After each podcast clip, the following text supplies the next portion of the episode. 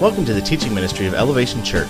Today we'll hear from lead pastor Dave Carroll as he teaches a message from our series Enemies of Gratefulness, entitled Enemy Number Two Unforgiveness. Let's join in now. Well, we are in the series Enemies of Gratefulness, and we tackle enemy number two, unforgiveness. And so, as we've been doing the entire series, we're going to stand and say our memory verse together. So, if you would just stand, and this, the verse will be on the screen or in your program. If you're taking notes, you can see it there. If you need to, uh, if you're nearsighted and need to read closer. But it's 1 Thessalonians 5:18. Let's say it together. One, two, three, go. In all circumstances for this is God's will for you who belong to Christ Jesus. Amen. Do you believe that? That is what God is asking us to do. You may be seated. Now, last week we learned that the only form of pride that we're really allowed to have is when our wife asks us to get some popcorn and, and watch Pride and Prejudice, right? That's about the only kind of biblical pride that's acceptable. Uh, but this week we move on to the second enemy. Well, pride places ourself in the way of a grateful heart. We exalt ourself. We get in the way between us and God and being grateful to Him. Uh, unforgiveness is, is a little different, and we'll talk about it. But before we get there, I want to recap what gratefulness is. Here's what gratefulness, biblical gratefulness, truly is. And if you missed this message, go back online at elevationbillings.com and look at the first message of this series, and you'll get a bigger description of biblical gratefulness. But here's what we know that gratefulness requires it requires a giver. There is always a giver in gratefulness. It's not taking, it's not what I can get, but it's what I can give. It requires pleasing thoughts. Uh, we know that Philippians 4 says that whatever is true, whatever is noble, whatever is right, whatever is pure, if it's lovely, excellent, of good repute, we think on these kind of things. And this leads us to gratefulness. Gratefulness always has a verbal response. Remember how we talked about the need to open our mouths. And that gratefulness that's unsaid is often not gratefulness at all. And then finally, we know that if we have any other object that our gratefulness is headed other than God, it's not truly gratefulness because true biblical gratefulness is always directed at God by faith. Now, when we get to unforgiveness, I know that some of us just want to skip this part because it's very painful. And so I found another method that you can take. Uh, check this out. I found this out on the internet. Uh, it says some people just need a high five in the head with a chair, right?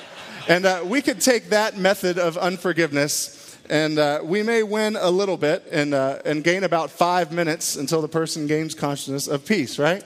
But but that's not really what scripture has to say even though that's how we want to operate sometimes. Anybody know someone they want to put a chair uh, in for a high five? Yeah. Can i get an amen? It might be the strongest amen i've ever received.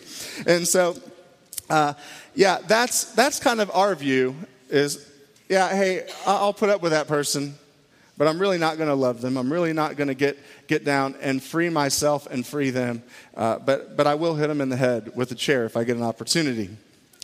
Well, here in Matthew chapter 18, verse 21, Jesus is having a conversation with Peter. Oh man, we love Peter, don't we? Peter's one of these guys uh, we can all identify with because if there was a chance to get it wrong the first time, Peter was that guy. He always got it wrong the first time. And so in verse 21, it says, Then Peter came to him and said, Lord, how often shall my brother sin against me and I forgive him? Up to seven times. Now, many of us have heard this passage before, but we may not realize what the significance of Peter saying seven times was. You see, back in the Old Testament, in the book of Amos, you could even look at Amos chapter 1, verse 3. God said he would forgive his enemies three times. Maybe if he was being merciful, there would be a fourth. So you have to stop here before we get any further in this parable and realize that Peter's coming up to Jesus thinking he has this question nailed, right? He knows what's going to happen. Jesus, if someone sins against me, should I forgive him seven times? He knew that back in Amos it was, it was three, maybe four. And so he's expecting Jesus to go, Whoa, you're a champion. You are the man. That's not what Jesus says.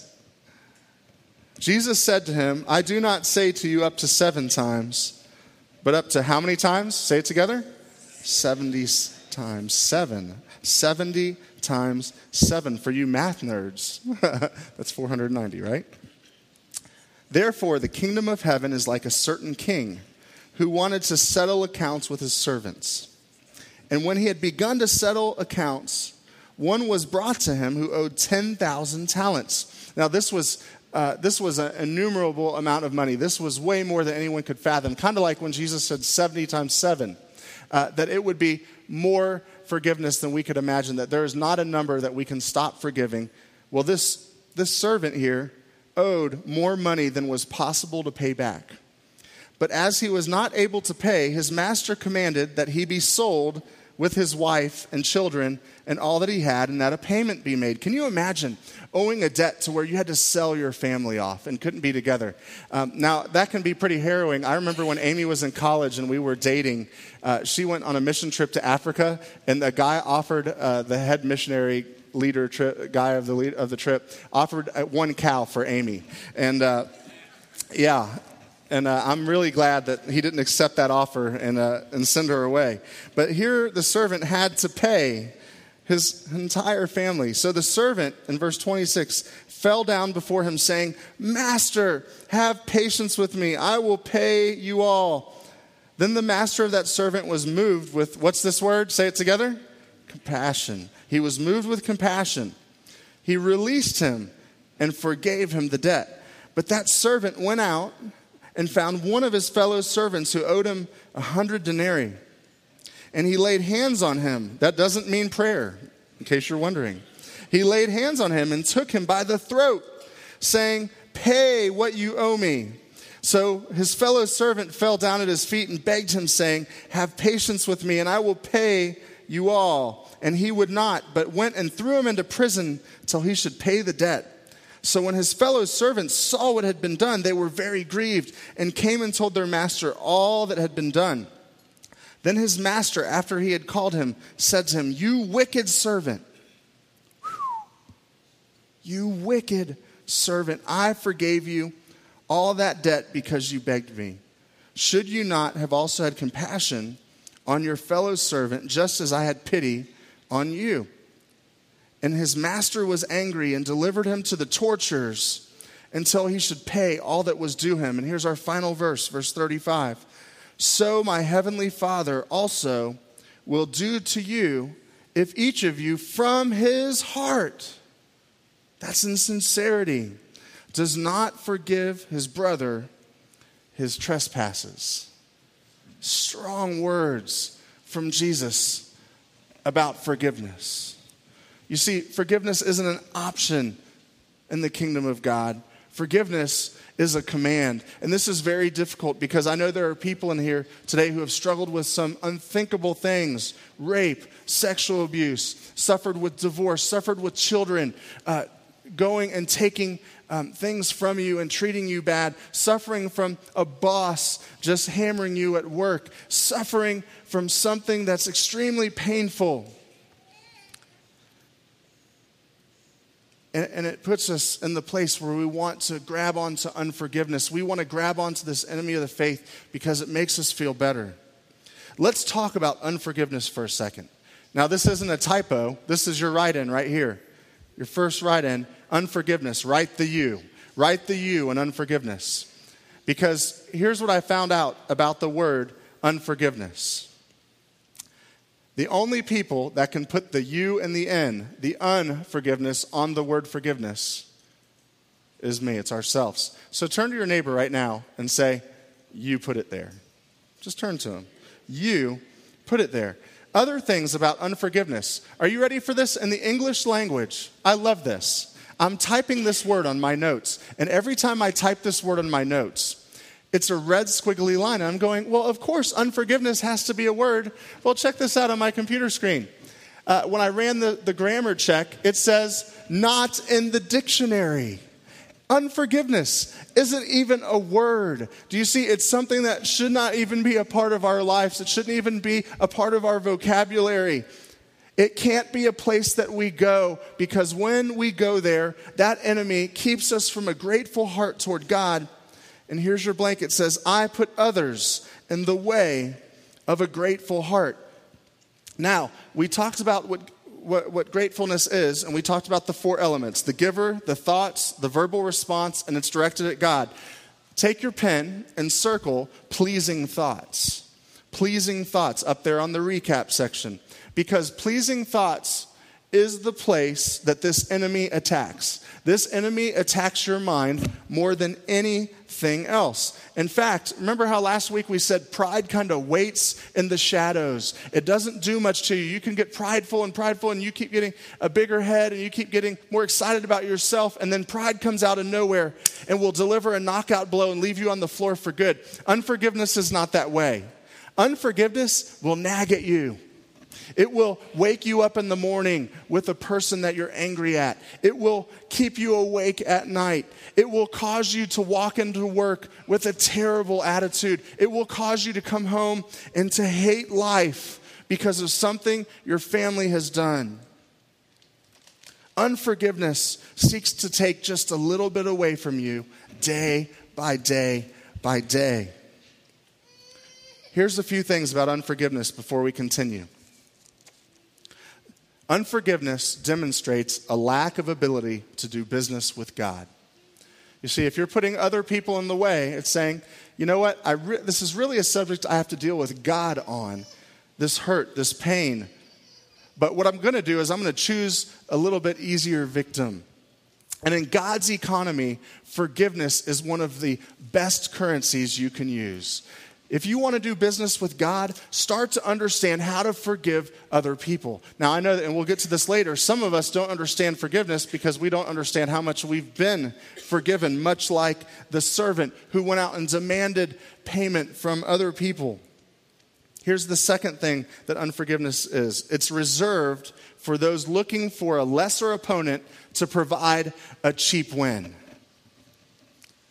I had this guy named Damon who lived in my house when I was 10 years old. I was the oldest of four boys, and I loved it because I could beat up anyone at any time, any, any time I wanted. But this guy named Damon came to live in our house for about three or four months, and Damon was 16. And I remember sometimes being really mad at Damon. And what I had learned in my house was that if I was angry, I could go beat a brother up and feel pretty good about it. But I, I learned that with Damon, it wasn't going to be that way. If I walked up to Damon and took a punch, I was on the floor. I was crying. I was crying to my mom and my dad, and they'd say, Well, that was stupid, right? Because you're 10 and he's 16. Well, what unforgiveness does is it, it it's just an attempt to get a cheap win. Hey, I want to deal with God, but God, I know you're too big. I'm going to try to throw a knockout punch. I'm mad. So, you know what I'll do? I'll get this person over here that I can get a win on that I could just be mad at and feel better about myself. Wow, unforgiveness, it's tough. And here's the third thing it does it indicates a lack of trust that God is able to reconcile what has been lost. In other, in other words, we don't understand the resource or the inheritance that God gives us for the Christian. If you're here today and you're not a believer, you need this resource because for, true forgiveness is impossible apart from the resource of God. Why could the master forgive the servant who owed so much? It's because he didn't really even need it. He didn't really even need it. And our God is able to replace what has been lost. Do you believe that today? That God is able to restore the things that are broken, to give back the things that you and I think can never pop up in front of our face again. God can give those back. And when we embrace this enemy of unforgiveness, it shows a lack of trust in who God is. You may say, How do I know I'm stuck in unforgiveness? Well, here, here are a few ways. You may want to write these down, they're not on the screen. Uh, gossip. If you have to continually talk about someone negatively, that enemy is knocking you out. If you have to either wake up thinking about someone or go to bed thinking about them, that enemy is knocking you out. If you cannot find joy because of a name that is in your head, you just can't find joy, that enemy is knocking you out. Now, how do we get past this? Well, what we have to understand is that lasting forgiveness is possible. Do you believe that today? That lasting forgiveness is possible?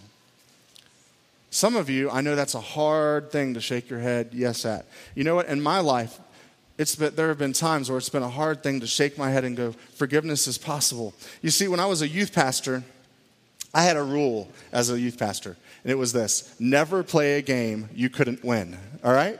And so I'm dealing with teenagers, and if they wanted to play kickball, I'm like, yeah, let's play some kickball, right? I can kick the ball. If they said, Dave, do you want to race? I'm thinking, does it look like I race? You know what I'm saying? I'm not going to race. No, I, I, I want to win. And uh, I would play, only play video games that I knew I could win at. I would do all these things that would, that would ensure my victory. But you know what? That was really not a good uh, thing to apply to the rest of my life because I found out later on when, uh, uh you know, one year when people made a decision and I lost my retirement, my savings, and my house all in the same year, I found out that there was not a cheap win that I could deliver to myself. And you know what? When life happens to you, there's not a cheap win you can deliver to yourself, and you have to embrace that forgiveness is possible for those who belong to Christ. And, and you know, the very nature of being a Christian means that you believe forgiveness is possible. Why? Because you believe you have been forgiven by who? by God. So, just being the, the very nature of a Christian says that forgiveness is a, is a possibility no matter what's happened. Now, think about this for a second. How did Jesus demonstrate this? In Luke 23, verse 34, Jesus gave the famous words. He said, Father, forgive them, if you know it, say it with me, for they know not what they do. He said that. Now, if Jesus said that, and our goal as a Christian is to look more like Jesus, then we have to forgive. Check out Romans 8:28. You don't have to you don't have to go there. It's a very popular verse. It says all things work together for the Does anybody know it? The good. For those who are who, who know and are called by the Lord. But what we never get is verse 29. You see, we want God to work out things for our good, but we never define what good really is. And so we struggle with things like unforgiveness and pride and pain. What is good according to the scripture? If you go one verse down from that verse that tells us that all things work together for good for those who love the Lord, it says, For those he foreknew, he predestined to be conformed to the image of his son. You see, when God saved you, he has a plan for your character to be reformed and reshaped to be to look more like Jesus Christ. And part of that equation, a great currency in God's kingdom is forgiveness. It's forgiveness. Check out in your program or on the screen Colossians 1 19 through 22. Uh, this verse describes exactly what Jesus did for you and I. This is the forgiveness that we believe is possible for us for God to forgive us our sin. This is what it says in verse 19 of Colossians 1. For God, in all his fullness, was pleased to live in, in Christ.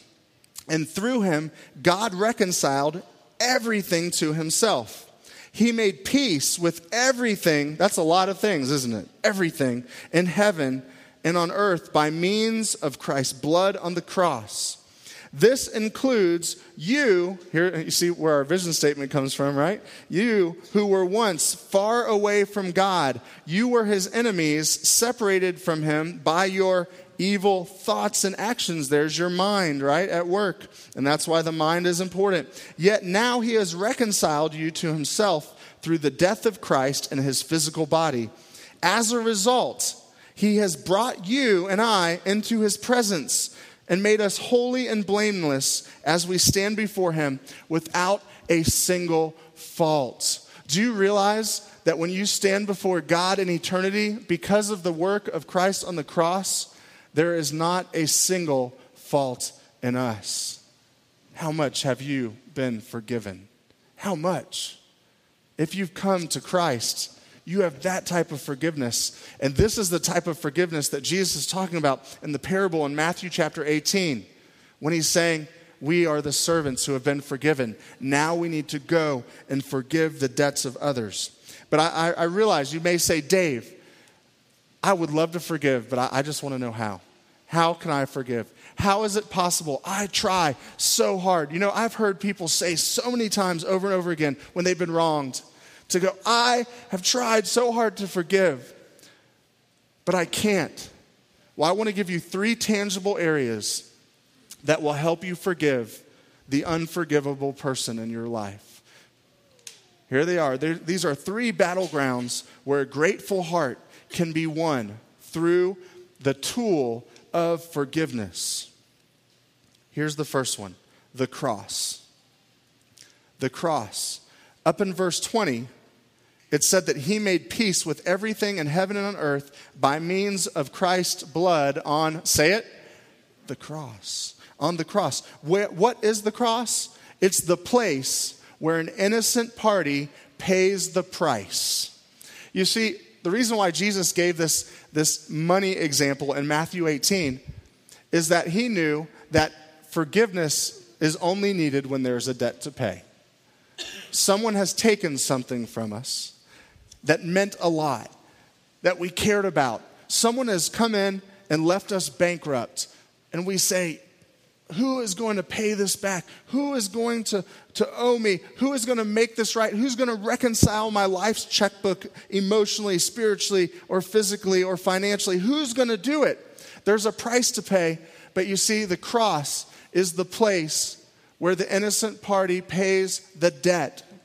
What does this mean? This means that the battleground of forgiveness can only be won when we decide that we will pay the debt for the person who has wronged us, just like Jesus paid the debt for us when we have spent our life wronging him. The cross. So here, here's, the, here's battleground one. Make sure that you're willing to pay the price. Take that obligation away from the other person and say, I will now pay the debt. I'll make it right. If it's the last thing I do, I will let that person go free. Here's the second battleground it's my mind.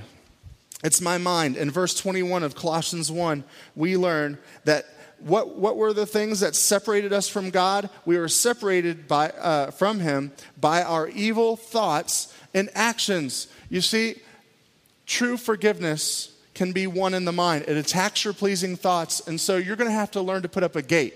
Uh, how many of you have ever been attacked by a dog? Right? Um, I've spent my life being attacked by dogs. You know, when I was in the sixth grade, there was this Chinese chow that I had to kick like every day to the bus stop. You know what I'm saying? It just ran after me and it was ugly and mean, and I didn't like it. Well, uh, a few years ago, I had a Rottweiler chase me uh, off this guy's property when I was helping a friend do some woodwork out in the driveway back in Florida. And I thought, oh no, I'm having sixth grade flashbacks. I'm going to die. Where's my backpack? Can I swing it? And uh, all of a sudden, this dog running, growling uh, as loud as it can, really angry, it goes, mm, it stops. And I'm thinking, in the name of Jesus, you know? That's right. Stay back, dog.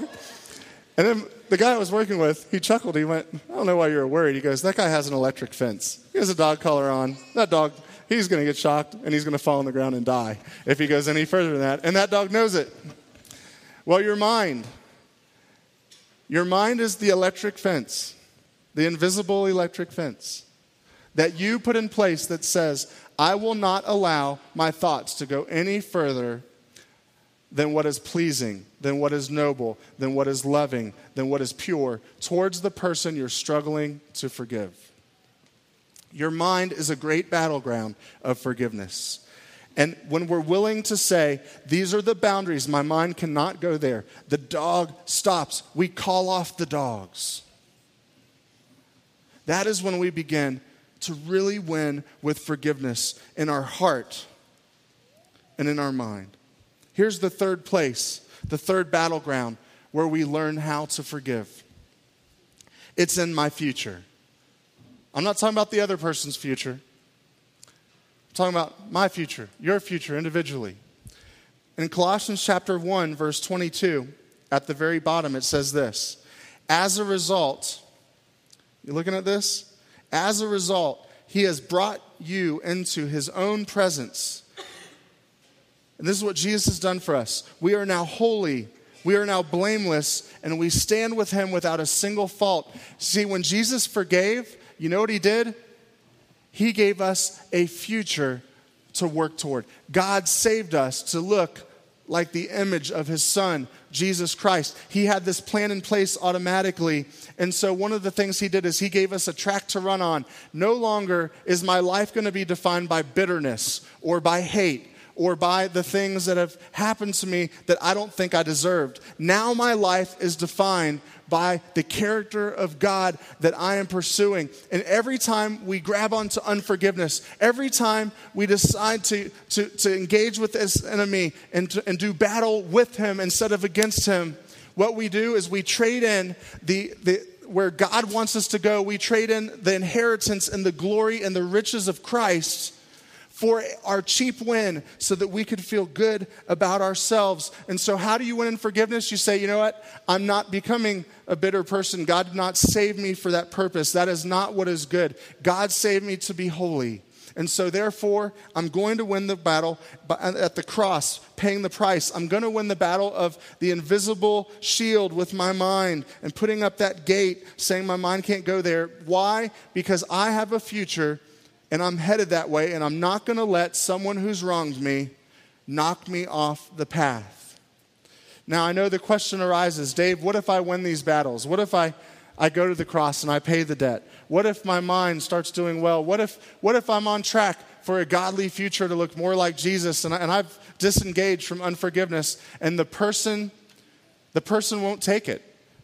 The person's just not gonna, not gonna come and not gonna reconcile. Here's what you have to do just like Jesus did, you leave the offer on the table. You leave the offer on the table and you continue to please your Father in heaven. His work on the cross is there for as many as who will receive him. But you want to know what? There are some people who will walk away, but he says, you know what? My sacrifice is still there. Take it or leave it. Take it or leave it. You don't pull forgiveness back from people who won't receive. But here's the biggest thing today as, as we come near a close. Back in Matthew chapter 18, verse 35, after Jesus gave this description of the master and the servant and the debt that was paid, he said, So my heavenly Father will also do to you if each of you from his heart does not forgive his brother his trespasses. And ultimately, when Jesus saved us, he allowed us to go free, didn't he? he, he we were dead in sin. We were headed to hell, eternity apart from God. And yet, by the work of the cross, we were allowed to go free. And here's the truth unforgiveness is one of these enemies that there's only one person who can unlock the door, and that's you. Unforgiveness usually is waiting for someone else to rescue you from this room that you're locked inside of. But guess what? The key is on the floor next to your, next to your feet, and the lock that you stick the key in is on the inside of the room. And you have to do it. And you have to let people go free.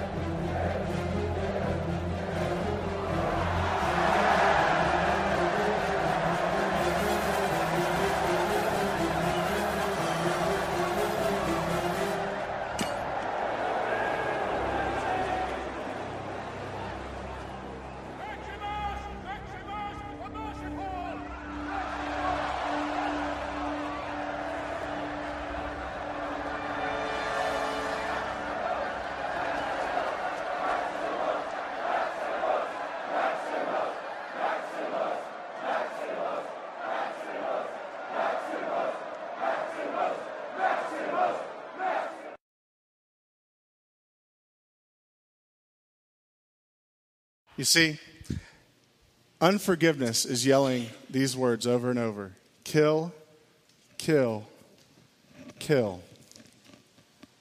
Unforgiveness is your chance to lift up the axe and to take out the anger and the bitterness and the pain on another person instead of doing business with God. But here's the truth today.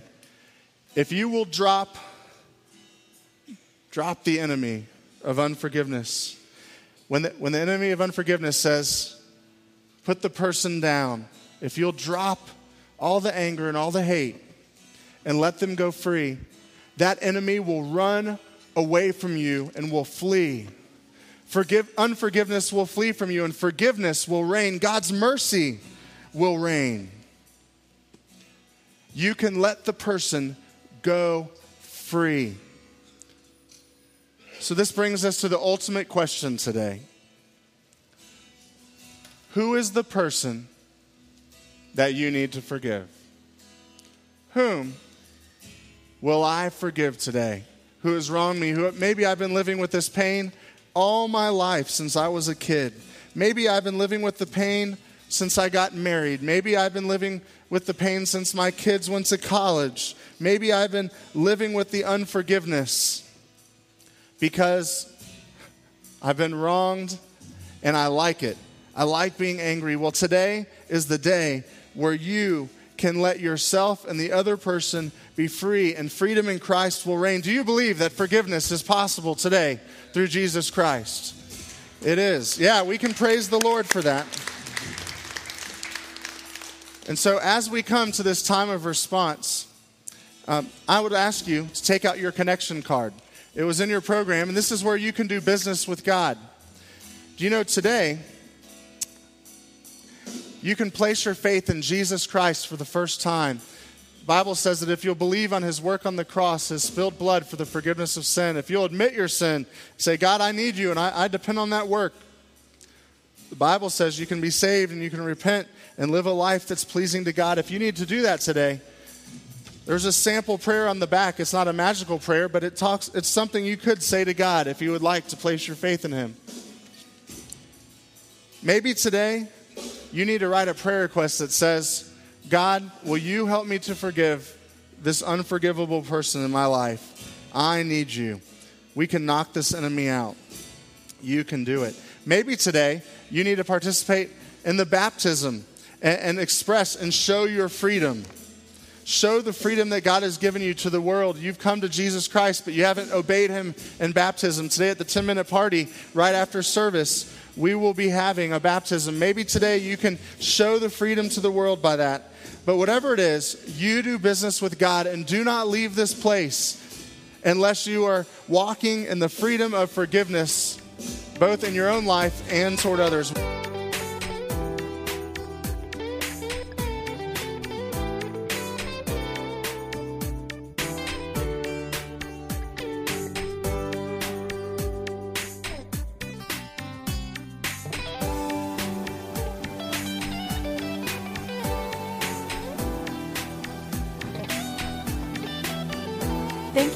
Listening to the teaching ministry of Elevation Church. You can find out more about our church or listen to other messages at elevationbillings.com. Thanks again for listening and have a great day.